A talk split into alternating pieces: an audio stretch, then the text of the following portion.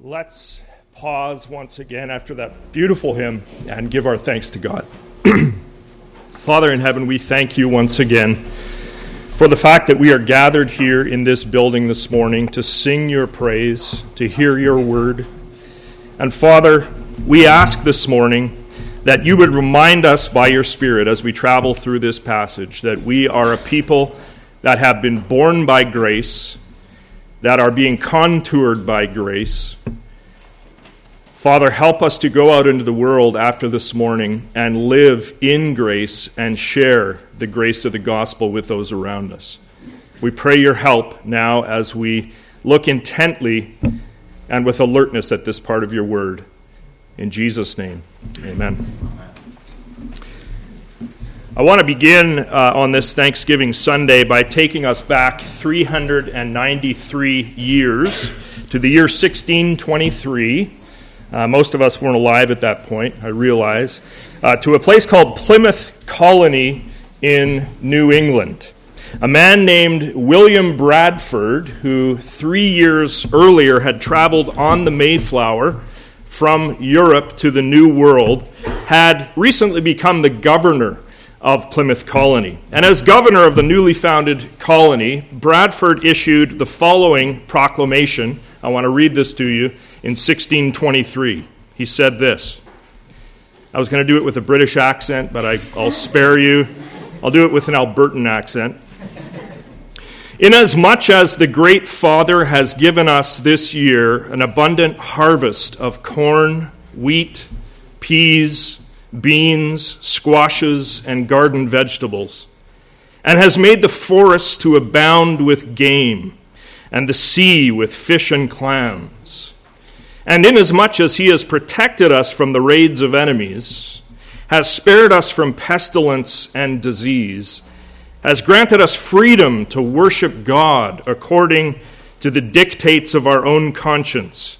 Now I, your magistrate, do proclaim that all ye pilgrims, with your wives and ye little ones, do gather at ye meeting house on ye hill between the hours of 9 and 12 in the daytime on Thursday, November 29th of the year of our Lord 1623 and the third, since ye pilgrims landed on ye pilgrim rock, there to listen to ye pastor and render thanksgiving to ye Almighty God for all his blessings.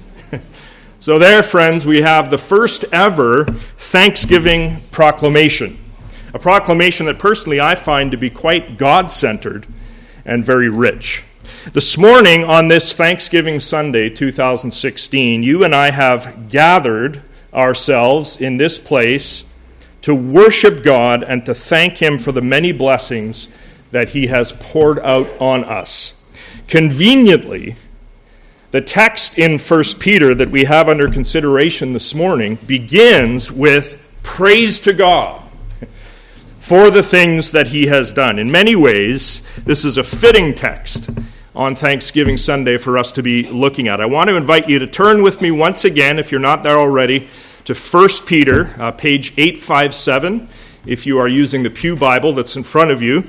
And this morning we'll be looking at chapter 1, the passage that was read to us, chapter 1, verses 3 through 12. I hope you have it in front of you. It's good to have a Bible in front of you, even though we will have the verses up on screen. Now, in most English Bibles, verses 3 through 12 are divided up nicely into seven or eight English sentences uh, which of course gives us a manageable English translation. But we should note, just in passing, that in the original Greek from which this section is translated in our, in our English Bibles, verses 3 through 12 are just one single, long, complex Greek sentence. The New Testament apostles sometimes wrote what contemporary English teachers might consider to be run on sentences. So, again, verses 3 through 12 in the original Greek are but one long Greek sentence. And what I want to do is to take you on a journey through the corridors of this single long sentence, but we're going to take it in three sections because I think that it really divides nicely into three separate sections. So the first section we're going to walk through is verses 3 through 5. So come with me to 1 Peter 1 3. As I mentioned earlier, Peter begins with praise. Very fitting on Thanksgiving weekend. He says, Praise be. He's at worship here. Or in some other English versions, Blessed be. Now, Peter, we remember, was raised in a Jewish environment, wasn't he? He's doing here what the Hebrew Bible taught him to do. In places like Genesis 14:20 and Ruth 4 verse 14 and 1 Samuel 25:32, we have Old Testament characters declaring, "Blessed be the Lord," or "Blessed be the Most High." Peter in 1 Peter 1 3 is doing exactly the same thing. He's ascribing praise to God. And the gladness in God that Peter declares here acts like a heading over the rest of the passage and infuses and saturates the entire passage that we're looking at today. The passage is characterized by gladness. We need to see that. Praise be to the God and Father of our Lord Jesus Christ. Now, notice, in his great mercy, or in other English versions, according to his great mercy. And, and what is it here that is according to the great mercy of God? In other words, what has the great mercy of God wrought or caused? Peter says, according to his great mercy, he has given us not wrath, since we as sinful human beings deserved wrath from a holy God whom we had offended. No, hallelujah on Thanksgiving morning. Peter says here that according to God's great mercy, he has given us decidedly what we did not deserve as Christians, which is the new birth. Now, I don't know about you, but my biological birth moment in 1970 in the Royal Alexandra Hospital in Edmonton. Uh, during that time, I was not in any position to take one ounce of credit for my birth. Where my birth into the world is concerned, all credit goes, first of all, to God. A close second would be my mom. Say amen, ladies who have gone through that. And of course, to the doctors and nurses who were attending the scene. Similarly, friends. Where my new birth is concerned, which happened in February of 1990 at the age of 20 years in a school gymnasium in Rexdale, Ontario, all credit and glory goes to God. Who is it that has given, has given, notice the Christian his or her new birth? God has done it. Amen? And God alone. The new birth is an undeserved gift that comes from God alone. Only God, only God can take a person who is dead in trespasses and sins and make that person alive in Jesus Christ. And notice very carefully in our passage that it's the new birth that is first off Peter's lips as a reason to say, Praise be to God or Blessed be God. Oh, how thankful we should be this Thanksgiving for the new birth. I hope you're with me this morning. Praise be to the God and Father of our Lord Jesus Christ. In his great mercy, he has given us a new birth, notice now, into what? Into a living hope the word hope suggests future, doesn't it? And the future oriented hope that Peter has in mind is living. It is a living hope. Something that is living has a vitality about it. Something that is living has potential to grow and has potential to increase, does it not? A living hope. And note carefully, follow with me here. Note carefully that Peter says that this new birth into a living hope has come how? Through the resurrection of Jesus Christ from the dead. The new birth into a living hope has come through the resurrection. Now we need to consider this. In other words, what Peter says here is that there is, listen, a direct, organic connection between our being born again and the resurrection of Jesus. And furthermore, there is a direct and organic connection between the living hope of the born again believer and Christ's resurrection. We might put it like this because of the bodily resurrection, bodily resurrection of Jesus Christ from the dead, Christians are resurrected spiritually, that is, born again we have been raised already, according to Colossians 3 1 and Ephesians 2 6. We have been raised already. And also, because of the resurrection of Jesus Christ from the dead, Christians have in them a living, do you have it? A living future hope. A living hope of what? a living hope for our own bodies to be raised physically one day and be incorruptible just like Jesus. We will be raised one day. We have been raised and we will be raised. And this is the perspective of the New Testament authors. It is already, but it is not yet. Christian, your current resurrection existence, born again by God's Spirit, is tending toward your bodily resurrection that will take place when God wraps up history. Amen? Amen?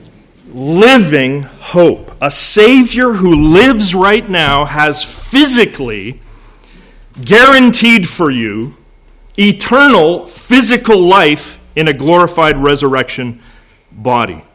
Let's read it again. Praise be to the God and Father of our Lord Jesus Christ. In his great mercy, he has given us new birth and a living hope through the resurrection of Jesus Christ from the dead, and, verse 4, work with me here through this text, verse 4, into an inheritance. An inheritance that has certain characteristics. Namely, the, the Christian's inheritance, says Peter, can never perish, spoil, or fade. Whoa. Whoa. So, verse 3, track with me here. Verse 3, God gives the new birth to people, right? We saw that. Verse 4, an inheritance comes to believer as pure gift also. God loves to give. Now, of course, in the Old Testament, the land of Canaan was the inheritance given by God to the people of Israel. In all those years where the people wandered in the wilderness, the promise of the inheritance of the land was something that kept them going, something that brought them hope in hard times. But eventually, Israel, because of her, what I would call national malfunction, lost the inheritance of the land. Now, you and I, we said last week, are God's elect exiles. We sojourn as strangers and aliens in this season of history where the old age overlaps with the new. We groan for the new age to overtake and to dispense finally with the old age that's coming. But during this time of our pilgrimage, where the world around us is sometimes hostile, we are sustained not by any promise of a mere land called Canaan, but rather we are sustained by the promise, the sure and certain promise of our Christian inheritance, which in great superiority to the inheritance promised to Israel is an inheritance, says Peter, that cannot perish, spoil, or fade. And those terms there in verse 4 never perish, spoil, or fade. Think about those terms. Do they not suggest something that is everlasting and eternal? Never perish, spoil, or fade. Peter is describing an inheritance, folks, that is not subject to decay. Imagine that. That is undefiled by the stain of sin. He's talking about an inheritance that will never lose its luster or its beauty. And the best deduction that I could find as to what precisely Peter is talking about here is given by a person who I consider to be the Wayne Gretzky of biblical theology. Now, notice carefully, I did not say the Rocket Richard or the Guy Lafleur of biblical theology. I'm showing my colors.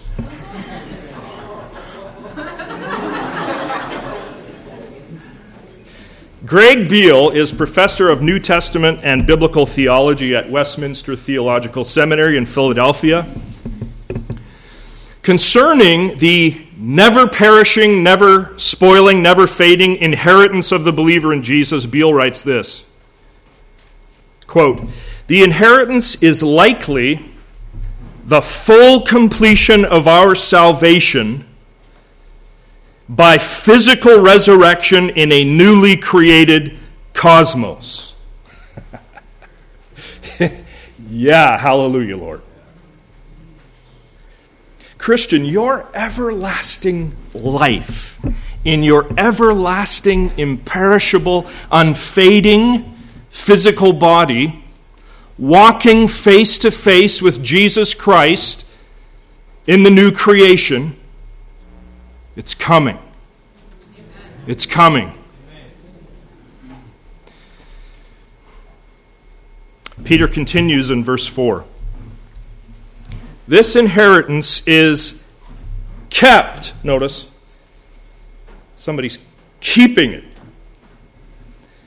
This inheritance is kept in heaven for you. God is the one who does the keeping of our inheritance and for you. Notice. Take this personally, believer.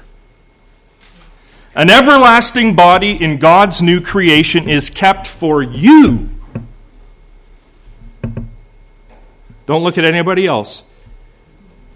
For you, by God Himself. Kept for you who, through faith, verse 5, through faith, now, faith in the context of the New Testament is trust in God.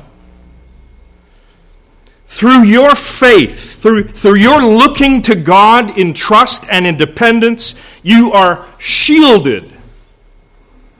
Or we could translate that kept under guard. You're under arrest. It's one way that it's been translated.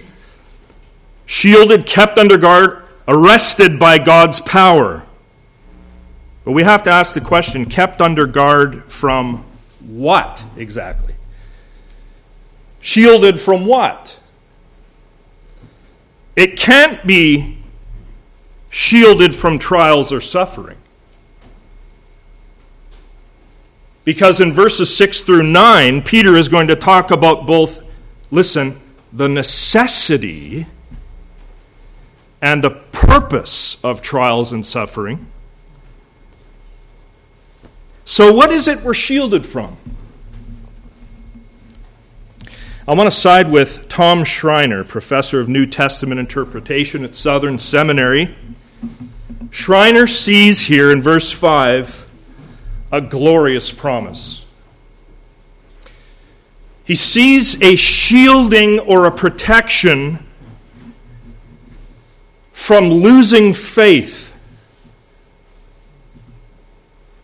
when one is encountering suffering and trials. In other words, the shielding here, says Schreiner, is a shielding that God does that sustains faith or preserves faith in the believer. It is a shielding that prevents a fatal lapse into unbelief, even as the believer is going through sufferings and trials in life. Our God is so good. He is so good. And this shielding happens, says Peter, until the coming of the salvation that is ready to be revealed in the last time. Now, notice carefully here that in this place, in the New Testament at least, without doubt, in this place, salvation is a future thing. We read this carefully and attentively, it, salvation is a future thing for the believer. It's a future thing. Well, but Pastor, I thought that as a Christian that, that salvation was in my past. That I'm already saved. Yes! you are as a believer. And a passage, a passage like Ephesians 2 8 tells you explicitly that you have been saved, past tense. But again, in the thought world of the New Testament and the New Testament authors, salvation is also future. So salvation is already, but salvation is not yet. And a verse like 1 Peter 5, not to mention Romans 13 11, and others, make clear the future aspect of our salvation. That time still to come when, as believers, we will receive what Wayne Grudem has called the full possession. Listen and get excited with me. The full possession of all the blessings of our redemption, which we do not yet enjoy. What am I talking about? I'm talking about resurrection bodies. I'm talking about face to face eternal enjoyment of the risen physical Jesus Christ. I'm talking about new creation fruits and vegetables that will taste infinitely, infinitely more enjoyable and delicious with our redone taste buds and brains. You like grapefruit now? Just wait. Just wait. I mean that. And I, and I hope your laughter reflects an excitement and a hope as it's coming. Well, folks, we've traveled through the territory of only the first chunk of today's passage. Uh, verses 3 through 5, just to review, are mostly, mostly about the believer's future. We have a living hope of an unfading inheritance that is being kept for us, and we are being kept by God's power to receive the inheritance and the final salvation. Let's go to the next chunk of the passage, which is verses 6 through 9. Hold on to your seats. Peter says, In all this, in other words, what's he talking about? In all, he's looking back to the, the verses we've just come through, in all those glorious future promises that we've just talked about. In all this, Christian, you greatly rejoice. Are you with me in greatly rejoicing this Thanksgiving Sunday because of the sure and certain future hope of God that you will be part of as a believer? In all this future hope, you greatly rejoice, though, now watch this Though Now, for a little while. For how long? For a little while, you may have had to suffer grief in all kinds of trials. Somebody here says, For a little while, I've had to suffer, Pastor? I've suffered a debilitating condition for decades of my life. What, what do you mean, a little while? Somebody else says, My whole life. My whole life. As long as I can remember, I've suffered depression. A little while. Another person says, I've suffered relational pain for year upon year now. A little while. Peter's little while here is meant to be compared with the eternity, the never ending glorious future that he has just talked about in verses 3 through 5.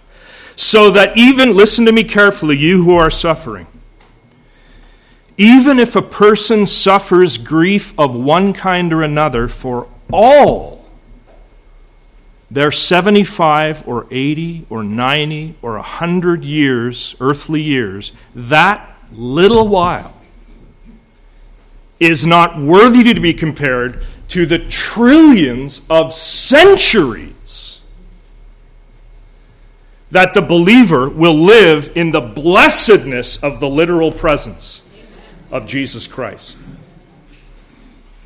Our sufferings here, whatever they may be, however long they may last, are relatively brief. And when we digest that spiritually, friends, then rejoicing, the rejoicing that Peter talks about here, even while you are suffering, it becomes real and it becomes possible. In all this, let's keep going. In all this, in your sure, blessed, resplendent, glorious, astonishing, peaceful future, in all this you rejoice, even though now for a little while, for your little itty bitty hundred years, you may have, now listen, you may have, what does he say here? You may have had to suffer. Whoa. may have had to suffer. It's not you may have suffered. It's you may have had to suffer, which does reflect the Greek, the original Greek, from which it is translated, where the word day, D E I, is in the text, and day carries the sense of necessity. So in the English Standard Version, for example, the verse reads like this Though for now for a little while, if necessary, you have been grieved by various trials. If necessary, you've suffered. Now, the word necessary implies that something is requisite that something is essential, does it not? So Peter is saying here, folks, that suffering grief and all kinds of trials may sometimes be requisite, may sometimes be necessary. And here, folks, we need to tread carefully. We need to see and comprehend something massive, namely, your suffering my suffering is not, as Thomas Schreiner has put it, is not the result of fate or of impersonal forces, for, uh, forces of nature. It's not arbitrary. No. In God's economy, we need to see this in the text here, there is a necessity about the sufferings of his kids, all working ultimately for our good. Is suffering fun? By no means. By no means. Suffering hurts. It is a painful thing. Many of us know that right now who are walking through it. Can God sometimes take us out of the suffering by healing us? By removing the painful circumstances in our lives? Yes, He can do it. And sometimes He does. But we need to see here in 1 Peter that the Word of God is telling us about a necessity, a had to about our suffering. And in other places of the New Testament, we are told, aren't we, about the necessity of traveling down the road of suffering. Acts 14:22 through many tribulations rather that said through leisurely fun times we must enter the kingdom of God but it says through many tribulations we must enter the kingdom of God. Or Romans 5 3. How is it that a God glorifying endurance comes about in our lives?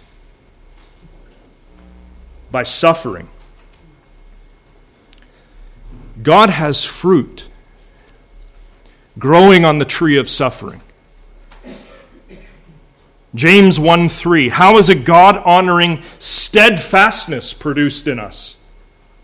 By trials and the testing of our faith. In fact, Peter in 1 Peter 4:19 goes so far as to say that suffering is according to God's will. Now, many of us hate this. We need to understand that even in our agony, God is up to something glorious and good. Let's keep stepping forward with Peter here. In all this you greatly rejoice, though for a, na- for a little while you may have had to suffer grief in all kinds of trial. All kinds of trial. We know that for Peter's readers, who recently had turned away from idols and false gods to follow hard after Jesus, that they were now under a cultural pressure cooker. Following Christ meant that they were now at odds with many of the values and many of the priorities of the culture. And this worked itself out in suffering of various kinds relational suffering socioeconomic suffering, religious suffering, just to name a few. All kinds of trials. And now watch where Peter goes in verse 7. So, verse 6 taught us that there is a time limit to suffering. We suffer only for a little while. And verse 6 taught us that suffering in the economy of God is sometimes a necessity you may have had to suffer grief. Now, in verse 7, we learn that suffering has, notice, a specific purpose in God's economy. Watch this, friends. This is so crucial because there's so much false teaching on, in this area. This is so crucial for us to see and grasp and to cling on to and hold on to when we're going through it. Peter says, These Come with me here. These, and with the word these, he's talking about the various trials that he's just mentioned. These have come so that, notice, wow, so that. This is a purpose clause. Our good God has a reason for our trials and sufferings. Do your sufferings put you outside of his reign? No. Say that. No. Do your sufferings put you outside of the realm of His control? No. Is God ever surprised by your sufferings? No. Oh, my child is suffering. That's not God. Nothing takes him by surprise, ever. So, what's the reason, Peter, for my cancer? What's the reason for my kids running off the rails? What's the reason for the pain in my divorce? For my persecution? What's the reason for my depression? What's the reason for my regret over my past evil? These have come so that the proven genuineness of your faith, the proven genuineness of your faith of greater worth than gold. You know, when the economy suffers, people say, buy up precious metals, gold and silver. Faith is worth more the proven genuineness of your faith, of greater worth than gold, which perishes even though refined by fire, may result in praise, glory, and honor when Jesus Christ is revealed. Friends, listen very closely. The upshot of verse 7 is suffering comes in order to stress test our faith and prove our faith real and authentic and genuine, which in turn will result in glory and praise at the last day. Never get confused by false teachers who will tell you that when suffering comes, well, your faith must have failed. That's the reason you're suffering. That is a hellish falsehood that tragically has been perpetrated in so many contemporary books and YouTube videos and the like. No. Suffering may be necessary, the will of God, according to 1 Peter 4:19, in order to stress test your faith and prove it genuine. And here Peter uses the metaphor of gold being refined in a fire. I looked it up this week.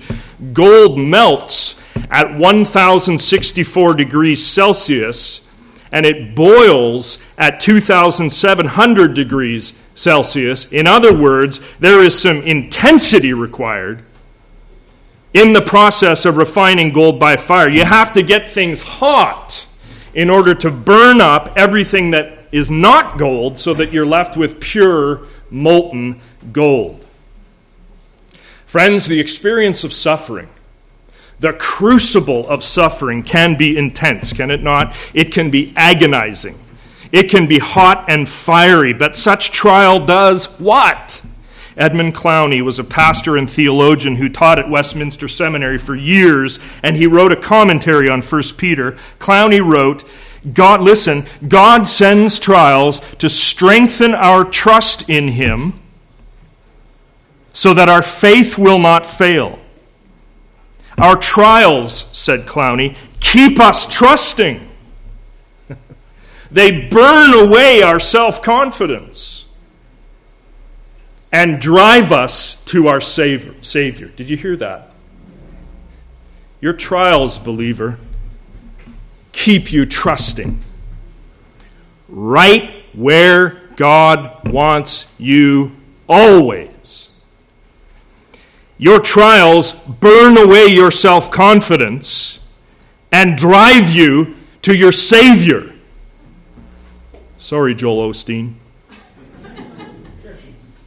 burn away your self confidence and drive you to your Savior, right where God wants you always. So take heart in your suffering. Live prayerfully in these verses this week. I want to challenge you to do that. Know that God is still on his throne for your good in your sufferings, whatever they are.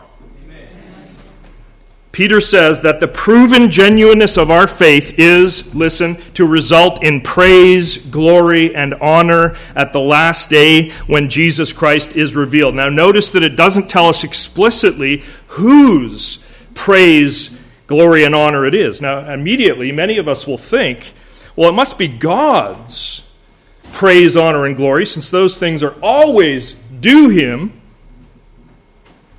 But the other option here is to see the praise, glory, and honor coming to the believer at the last day from God.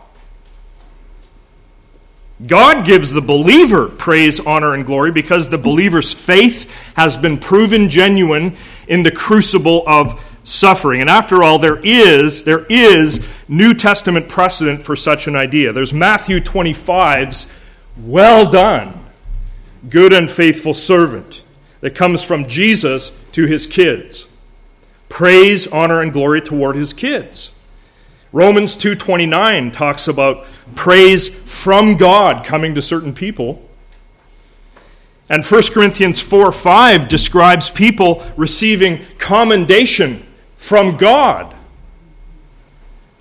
I tend to, to side with Schreiner and Clowney here in seeing this as a both and thing. I think that's what's happening here. So, praise from God on the last day when Jesus is revealed toward those whose faith has been proven authentic in the crucible of suffering. That faith will shine like a jewel before God in that day, which in turn means, in turn, it means that God Himself will be glorified, honored, and praised. Because God is the one who births the faith and sustains the faith. verses 8 and 9, the last verses of chunk 2. We got to go quick here. Now, now, Peter was a person. We remember Peter's story, some of us. Peter was a person who had hung out personally with the incarnate Jesus Christ. Wow. Imagine? Edmund Clowney describes this very beautifully. He says this He says, Peter, of course, had seen the Lord. His love for Jesus could bring pictures to mind. Jesus in Capernaum being served supper, supper by Peter's mother in law, cured of her fever. Jesus on the sea, lifting Peter from the water. You of little faith, why are you so afraid? Jesus in the hall of the high priest, looking at Peter after his denials. Jesus on the cross, Jesus alive again, sitting by the coals of a fire on the shore of the lake of Galilee. Simon, son of John, do you truly love me more than these? Peter had seen Jesus and loved him. Notice what Peter says in verse 8. He says to his dear readers, he says to you and I, though you have not seen him, you love him. Now, what an amazing commendation from the apostle here. He says, Hey, hey, of course, I saw him, hung out with him physically and personally for all that time, but you, amazing faith because of the Holy Spirit's work, you have not seen him and you love him. You are in an intimate connection with Him, having never seen Him. And even though you do not see Him now, you believe in Him and are, listen, partially filled up. You believe in Him and are what? Filled with an inexpressible and glorious joy for you are receiving the end result of your faith, the salvation of your souls. Now, in verse 6, Peter had talked about rejoicing because of our future hope. Now, in verse 8, he talks about being filled with an inexpressible and glorious joy now because of the presence and the fellowship of Jesus that believers enjoy. Listen to what he says filled with an inexpressible and glorious joy. I said to April the other day that sometimes, sometimes I miss playing jazz drums at a high level because I can recall times playing when my whole being was straining forward and outward on the instrument, expressing something deep inside me that could only be expressed in the vocabulary of music. Music is a way to express what cannot be expressed in words. Peter talks about inexpressible joy. Do you know what he's talking about? Do you resonate with this? This is a joy that goes beyond the ability of words. It's our deep, profound, wonderful, amazing, heart hottening joy in Jesus. I resonate with this so much. There are times when I'm even in my study where I just sit back and I worship and I can't even speak because of the things that I'm seeing in the Word. I hope this happens for you too. Inexpressible joy. Sometimes words just won't do. Well, folks, time is short. We still have our final chunk of the passage to walk through. So, in quicker fashion, I promise, uh, let's go to verses 10 through 12. We could do a whole series on these verses. But I want to read the chunk to you, and as I do, I'll make a few comments along the way. So Peter says, look at it with me, concerning this salvation. So he's talking about the salvation that he's just mentioned in verse 9. Concerning this salvation, the prophets, that is, the Old Testament prophets, who spoke of the grace that was to come to you, searched intently. That is, the Old Testament prophets engaged in active, fervent effort. They searched intently and with the greatest care, trying to find out the time and circumstances to which the Spirit of Christ in them Notice very carefully that the Spirit of Christ dwelt in the Old Testament prophets. Trying to find out the time and circumstances to which the Spirit of Christ in them was pointing when He, the Spirit of Christ, predicted the sufferings of the Messiah.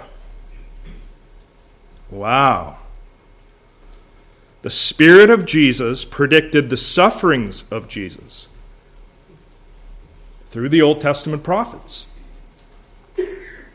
and the glories that would follow. Again, I love Edmund Clowney's meditation on verse 11. Listen to this.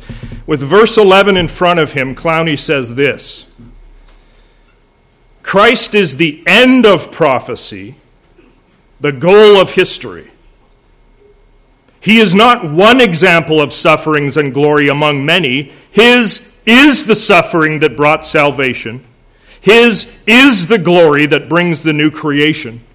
And then Clowney says, Jesus is therefore not simply the one of whom the prophets speak, he is the one who speaks through the prophets. Clowney says, not only does prophecy bear witness to Jesus, but Jesus bears witness through prophecy. I'm so thankful for King Jesus today. Verse 12 It was revealed to them, that is, to the Old Testament prophets, listen to this, that they were not serving themselves, but you. So the ministry of the Old Testament prophets was ultimately geared not to their own generation but to those who lived after the cross and the resurrection, to the church, to Peter's readers, to you and I. It was revealed to them that they were not serving themselves, but you, when they spoke of the things that have now been told you by those who have preached the gospel to you by the Holy Spirit sent from heaven. Even angels, listen, even angels long to look into these things. Now, what's Peter doing in verses 10 through 12 in our last chunk? He's saying to his persecuted readers, he's saying to us who may suffer in our day, that living as we do after the cross and after the resurrection, that we, listen, that we are in a much more pri- privileged position than either the Old Testament prophets or the angels of heaven. The prophets strain to understand, flipping pages back and forth on their knees before the Lord, looking at their own prophecies. They strain to understand what the time and circumstances of the Messiah's suffering would look like. In their time period, all of that was still future. So, as Clowney has put it, again, the least disciple of Christ, do you, do you consider yourself the least disciple of Christ? The least disciple of Christ is in a better position to understand Old Testament revelation than the greatest prophet before Christ came.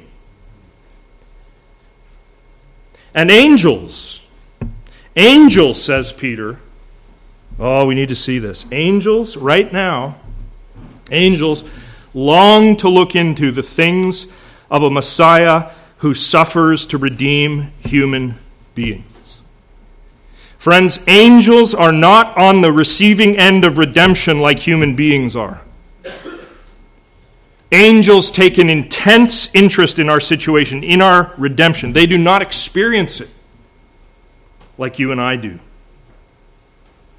So listen, you and I, church, though we struggle with all kinds of trials in our pilgrimage as God's redeemed people, are in a better position, more privileged position, than either great, uh, the greatest Old Testament prophet or the angels themselves.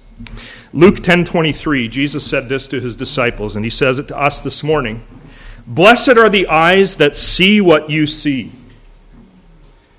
For I tell you that many prophets and kings wanted to see what you see, but did not see it, and to hear what you hear, but did not hear it. Well, our time has officially gone. What are the main takeaways from the three chunks of 1 Peter 1, verses 3 through 12? Chunk number one, just to review, verses 3 through 5 our future inheritance, our future blessing is a sure and certain thing. Therefore, live now in excited hope and anticipation. Chunk number two, verses 6 through 9, that future hope aids us in having real joy even in the midst of suffering, which is never meaningless and never futile. God allows suffering in our lives in order to stress test our faith which is going to result in future praise, honor, and glory. And chunk number three, verses 10 through 12, we live in a privileged position as God's kids who live after the cross and resurrection. We live in the day of, of fulfillment, folks. God has worked history he is in control of it. Even while we suffer, we can praise God for the redemption that we have and know in Jesus Christ. And so, my prayer as we travel forward this week as sojourners and aliens is that the truths we've touched on today would lift our spirits, that the Spirit would bring these things to mind, and that they would bring us great consolation no matter what we're facing. Let's pray. Our Father in heaven, thank you once again for your word, for this tremendous section of 1 Peter that we have only scratched the surface on. And I pray, Father, for each person here that you would enliven the hope of this text in our hearts this week. If we are up against it, Monday, Tuesday, Wednesday, help us, Lord, to remember the things that you have taught us by your apostle and by the Spirit working in him. In Jesus' name we pray. Amen.